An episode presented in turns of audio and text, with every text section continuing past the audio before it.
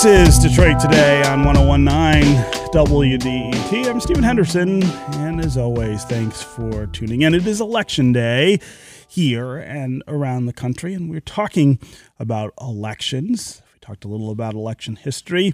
We're talking about the decisions that we are making at the ballot box today, and I want to hear from you, the listeners, throughout the hour about your experience today voting, showing up at the polls? How heavy are the lines that you are waiting in? I'm seeing lots and lots of photos that people are posting on social media about the lines that they're waiting in. Uh, give us a sense of what's going on in your voting world today. If you live in a Republican area, if you live in a Democratic area, an area that's split, give us a sense of how many other people you're encountering at the polls. We also want to talk a little about cybersecurity. Uh, today. There are a lot of questions about this election that we've been asking in recent weeks, and how will voters make sure their vote counts? What role will different voting box play? Will we see things like voter intimidation and suppression? But cybersecurity is something that a lot of people haven't asked a lot about. How uh, secure will this election be? We know that there are foreign and domestic actors who would like to interfere in our elections. We know that technology is constantly changing. So, how big are the threats? What are they? And what are we doing to prevent them? My next guest is thinking about those questions all the time and has been working with the state of Michigan to improve the ways that we secure our elections. Alex Halderman is a professor of computer science and engineering at the University of Michigan, and he is the co chair of the Michigan Election Security Advisory Commission. Alex Halderman, welcome to Detroit Today. Hi, Stephen. It's great to be here. Yes, it's great to have you. So let's start with this. How much confidence should voters have that this election will be secure from cyber threats? Well, that's really the big question, isn't it? Mm-hmm. In Michigan, we have lots of reason to be confident. Michigan has uh, made several different upgrades since 2016. We have all new equipment. The state has pioneered something called risk limiting audits, which is a, a way of making sure that the paper accurately reflects the uh, the votes. And um, the state is positioned as a, a leader in securing its elections. Around the country, it's still something of a patchwork of strength and weakness. There are some states that still need to make significant improvements and others that are, are well locked down. But on the whole, I think voters should be quite confident that we will get the right election results this year. There just might be a few bumps along the road, and uh, the right results may take some time. Yeah. Uh, what's the worst case scenario for election 2020 in terms of? cyber interference. You know, we did hear after the 2016 elections about the attempts by the Russians and some other foreign actors to to meddle in in our elections. Uh, what what is what would that look like if these actors were successful, for instance, in in in disrupting the balloting? Well, we know that in 2016, Russia attempted to probe the security of all 50 states. And in some states, they actually did manage to break into things like voter registration systems or, or other local systems. And um, although there's no evidence whatsoever that they managed to successfully change any votes in 2016, um, they probably had the technical capability to cause at least localized disruptions on election day. Things like uh, voter registration systems not working, um, things like websites being defaced, or even states initially reporting some incorrect results. We may see those kinds of attacks again today. And in fact, uh, some counties uh, in Florida and Connecticut have been hit in recent weeks by ransomware um, attacks that took down some of their election related systems. Um, Iran managed to compromise one state's voter registration rolls and uh, steal voter registration records and then send alarming emails to voters um, threatening them if they voted a certain way. Hmm. But all of these attacks are, are basically superficial. They're meant to cause fear, they're meant to cause delay or chaos. And if voters have patience, um, we're likely to recover very quickly from those kinds of problems. So I, I, think what listeners need to think about today is there may be some disruptions. Some of them may even be due to hacking, but election officials have been preparing for four years. And um, most the most likely scenarios are all ones that we're going to be able to get over and get to an orderly count. Hmm. And um, so you serve as co-chair of the Michigan Election Security Advisory Commission.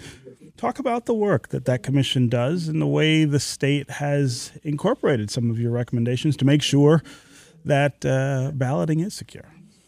Yes. So, two years ago, Secretary of State Jocelyn Benson commissioned uh, experts from across the country, as well as local and county election officials from within the state, um, to form a group to study election security and uh, recommend ways that the state can be doing even better. And we had a number of public meetings uh, over the course of 2019 and made recommendations to the state that just now our final report last week has, has become public.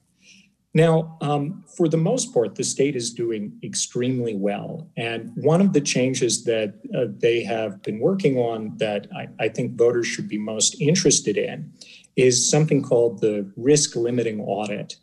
And that's a way that after the election, the state can go back and look at uh, paper ballots selected at random from all the votes that have been cast and look at enough of those paper ballots that we can be very confident that the initial results, which come from computer scanners that read your ballots, um, that those initial results are right and show the right winners. And risk limiting audits are basically just a common sense kind of quality control. If you're manufacturing something, you want to pull some of the product off the line to make sure it's right. And a risk limiting audit is doing that to the election result. Now, Michigan was the uh, one of the first states to conduct a statewide pilot of a risk limiting audit this spring with the presidential primary, and it's uh, quite likely that uh, the state will conduct a risk limiting audit of this uh, of today's results as well, hmm. thus giving a very good basis for confidence. And and you know, one of the questions that I always have about about this is how much should we be leaning into technology for our balloting? So, so when I think of things like the way we pay our taxes, right? Uh, you can go online and you sign in with your uh, social security number and things like that and, and, and pay your taxes. And no one worries, it seems, about the security of those kinds of things. Uh, corporations do it, individuals do it. I think of the other kinds of business that we all conduct online today, and I I, I, I, always wonder whether voting would be better and more secure if we did it more that way, or if it would open voting up to more mischief and and trouble uh, if we did. Right. What do you make of that? Right. Well, there's a big difference between shopping online or banking online and, and voting online. And the, the difference is if you bank online and someone steals your money, you're going to notice because the money won't be there in your account. Right. With online voting, if there's an attack of some sort that changes how your vote has been recorded, well, you're not going to be right. able how would to, you know? to check that. How yeah. would you know? And the the reason there's a good reason that it's hard to know, and that's because we have a secret ballot. And it's supposed to be difficult for you to prove to anyone else how you voted. If you could do that, then it would be a lot easier to coerce people into voting a way they didn't want to. Um, but that makes online voting a, a really challenging problem. And in, in my own research, I've studied online voting systems that states and jurisdictions have um, have piloted or used. And um, in, in one case, in Washington, D.C., they ran an online voting pilot and invited anyone in the world to try to hack in. And took my team in, at Michigan um, two days to hack in and change all the votes. Oh, wow. And the only way that the election officials found out is we, we left a, a little bit of a calling card for them to discover. We changed the system so that every time a voter voted, it played the Michigan football fight song. so, funny. without that kind of tell, though, it could be extremely difficult to ever find out that something was wrong if we voted online. Whereas with the system we have in place in Michigan, virtually all of the ballots are marked by hand on a piece of paper, something that no cyber attack can later go in and change. And, change, and as long right. as we look at enough of those pieces of paper to confirm the computerized results, everyone can have confidence that uh, hacking did not play a factor in the result. Mm, yeah. Uh, again, 313 577 1019 is the number here on the phones. We want to hear from listeners about their voting experience today and what you're seeing at the polls. Also, give us a call and give us a sense of what you think about the level of security that uh, is attending our election. How confident are you that our elections are conducted securely and safety? And what are your biggest concerns about? election interference. We've got Alex Halderman, professor of computer science and engineering at the University of Michigan and co chair of the Michigan Election Security Advisory Commission, with us to answer your questions. Let's go to Scotty over on the east side. Scotty, welcome to the show. Hi. Hi, how are you? How are you? Good. Uh, how are you? Okay. Go ahead, Scotty. Yeah. Um, over in D- in the area I'm in, there's um this is District Four of Detroit. It's uh-huh. divided into seven districts, and in District Four we ju- just got something called the Community Advisory Council. District Seven's the only other district that has one. Uh-huh. And so this will be the first time people will be voting on community advisory council candidates. Right and that this was part of the if I if my memory serves, this was part of the reforms that we adopted with the the new charter here in Detroit in 2009. Is that right, Scotty? Well, it's 2012 charter. 2012. Yeah. See, I had the year wrong. Um, yeah. Uh, they, they, used to have something called um, citizen district councils, which a lot of people liked even more. Uh-huh. Um, but what's different about the Community Advisory Council is it doesn't exist automatically, unlike the other offices in the city government. Mm-hmm. This one is created um, by petition, and if enough people in the district petition to create one, then it occurs, and then people can run for that office on the ballot. Right. One thing that's a little frustrating is even though District 7 has had one for a couple of years, if you go on the DetroitMI.gov website and search for Community Advisory Council, there's no information There's nothing about there. Yeah. Everything else that lists the um, office holders, the contact information, tells you what the um, the office is.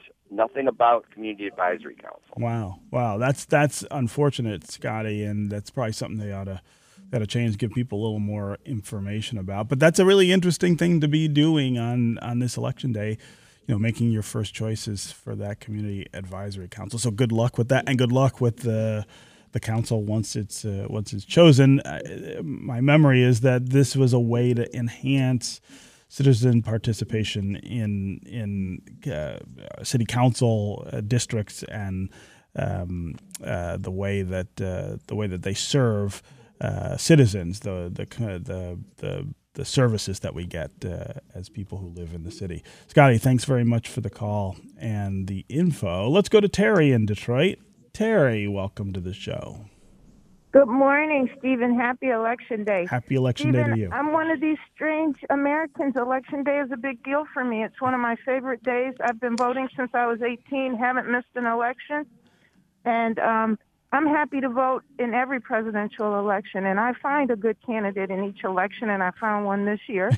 um, I wanted to say congratulations to the team over in Precinct 124 near downtown Detroit and Lafayette Park. They're mm-hmm. doing a great job of keeping the place clean and getting people in and out pretty quickly. Um, and in terms of like low tech election security, Stephen, you would recall that we've always had challenges in Detroit reconciling the balance, the ballots in the bin mm-hmm. and the paperwork. You mm-hmm. know, the attending paperwork. Yeah. This year, they seem to have made a few little tiny changes like having voters keep all the paperwork together and turn in both the ballot and the the sign up sheet at the same time. I see. So I think they've made some old fashioned process improvements that are going to help the accuracy of the election in Detroit this year. Hmm. Yeah, no, that's that's great information, Terry. I, I don't know that I was uh, aware of that. Thanks very much for the call and the info. Alex Halderman, uh, talk about that kind of security and confidence that uh, that we always want to have in, in balloting. We've had a we've had a hard time with that in the past here in Detroit, especially. Well, right. So um, first, happy election day to you too, Terry, and uh, thank thank you thank you for those um, those comments. So. Uh, election procedures have been designed and honed over the years to make sure that we're protecting ballots on the ground in a in a strong way. So we need a chain of custody of those records. This is uh, just making sure that the ballots get into the ballot box, the ballot box um, uh, gets safely stored and sealed, and uh, that that physical evidence of how we voted is well protected. At the same time, in the system we use in Michigan, we don't just have this physical record on pieces of paper, we also have a digital record of every vote that's created at the time you're scanning your ballot. So you put it into that machine at the polling place. It's going to create a digital scan of your ballot that we can later go back and, and compare and make sure that those digital records match what's on the pieces of paper. That gives us a bit of the best of both worlds. We have the low tech defense of the paper, the high tech defense of a digital record. And as long as we're checking to make sure they agree, changing the election results would be extremely difficult. Well, you'd need at both a high tech conspiracy and a large conspiracy of people on the ground tinkering with pieces of paper. And um, this is really the gold standard system in the US today, one that combines the electronic records and the paper like this. Hmm. Uh, again, Terry, thanks very much for the call uh, and the comments. Let's go to John in Windsor. John, welcome to the show. Good, mor- Good morning, Stephen. Great hey, show. Thanks. Great day for an election, eh? Yes, it is. It's today. sunny out too. it's sunny. It's beautiful. Um, so there's 620,000 eligible voters in Canada. Eligible American voters. American voters. Oh. A lot of people don't realize that. That's a lot. In the last election, only 5% voted, 33,000 the feeling I'm getting from my other uh, patriots up here, compatriots, I should say, and from what I'm reading, there could be a huge wave of us in Canada hmm. voting and understand from a mentality point of view and where we, we come from. Um, you know, Canada's not some weird left wing socialist. We're all, you know, under control of the government. It's like Rhode Island type thing. Right? We're pretty nice. But I got to tell you, I think you might find this election could be decided by expatriates. That's really interesting. Uh, John, so you have to, I mean, and especially this year because of the pandemic, I'm assuming you had to vote absentee and, and by mail. Did you worry about some of the things that uh, that some of the trouble that we've had with with the post office uh, this year when you were casting your ballot. No, um, I'm a registered voter in New Jersey. Okay. And uh, I received my ballot, and they gave me three ways to send it back. I could use ground, whether FedEx or the mail. Hmm. I could fax it or I could email it. Um, I went, wow, that's easy. I emailed it, um, I asked them, "Did you receive it?" And I got a notification back saying ballot received. Thank mm-hmm. you. Wow, wow. So that's a pretty that's a pretty efficient way of uh, of doing it, John. I really appreciate the call and that information. I did not know there were that many uh, Americans living in Canada who uh, who who uh, who vote uh, in our election. So that's that could be you're not you're not wrong that if uh, a significant number of them show up at the polls, uh, that could make some difference. Uh, okay, um, that's gonna do it for us today. Alex Halderman, I really want to thank you for being here with us uh, on Detroit today. Um, before we before we go, just give us a, a, a quick sense of what your sense is of what we will what we will experience from this election. Uh, do you feel like there will be the same kinds of stories about cyber security coming out of this election that we had uh, in 2016? Well, whatever happens today, there are going to be significant cybersecurity problems in some parts of the country left to solve. Mm. And I think it will be a challenge for the next administration and next Congress to um, determine a national response to those challenges. But for today, most problems that we're going to see um, having to do with cybersecurity are likely to be localized. Most election breakdowns are probably not even going to have anything to do with hacking. Yeah. So I encourage voters to be patient, to listen to your local election officials, and um, to be skeptical about any rumors that are flying around uh, that, that something has been hacked or has been rigged. Good election results take time, yeah. but after our processes are done, we're going to um, have a lot more basis for confidence in whatever the outcome may be. Yeah. Okay, Alex Halderman, thank you very much for being with us on Detroit Today. That is going to do it for us today. I'll be back tomorrow. We're going to talk about what we know and what we don't know the morning after the polls close. Zach Gorchow of the Gongwer News Service in Lansing will join us for that. This is 1019 WDET, Detroit's NPR station, your connection to news, music, and conversation. Go vote, and we'll talk again tomorrow.